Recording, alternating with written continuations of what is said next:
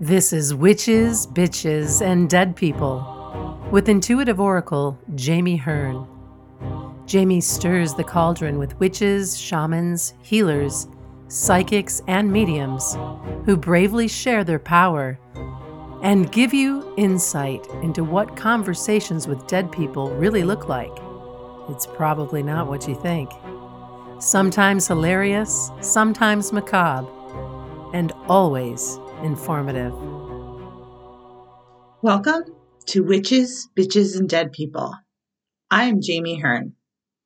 I'm an evidential psychic medium, Akashic Records expert, and all around witchy badass.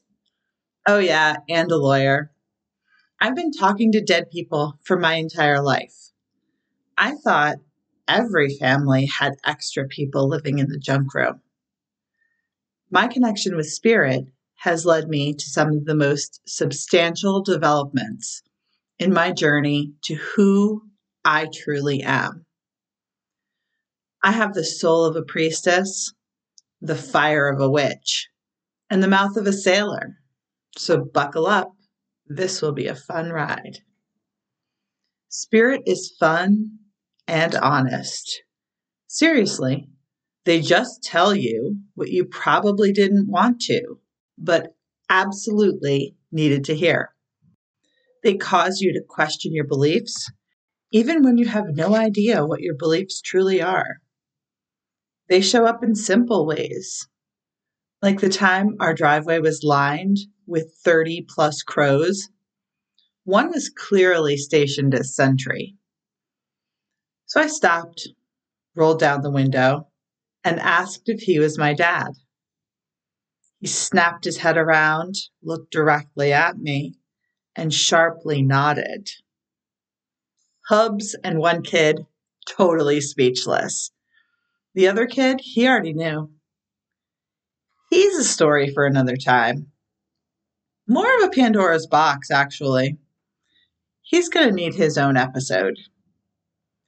He uses his spiritual gifts for things that are not always mom approved, like cheating on a math test, leaving me to explain to his third grade teacher, or at least make a half assed attempt to answer how he did the entire math test without showing any work.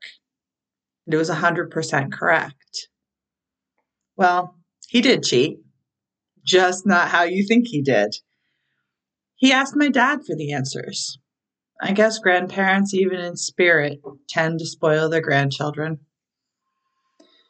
I can also be seen in public arguing with spirit, who, of course, often aren't seen at the gym and dressing rooms, even at weddings. They show up and command me to share something. Look, sister, that's not how I roll. The argument eventually seeps from my brain, through my mouth, for all the other humans to hear me fighting with no one. Joe decided he had had enough of the new man in his widow's life. He accosted me at the gym. Go tell my wife I don't like the new guy she's fucking. No, Joe, I am not doing that. Yes, you are. No, no, not doing it. Leave me alone. Yes, you are. So after a few back and forths, I finally relented. Of course, she didn't receive this message very well, even though I delivered it with as much love as possible. She informed me that her husband was dead. Yep, knew that. she couldn't get away from me fast enough, but she did kick the other guy to the curb.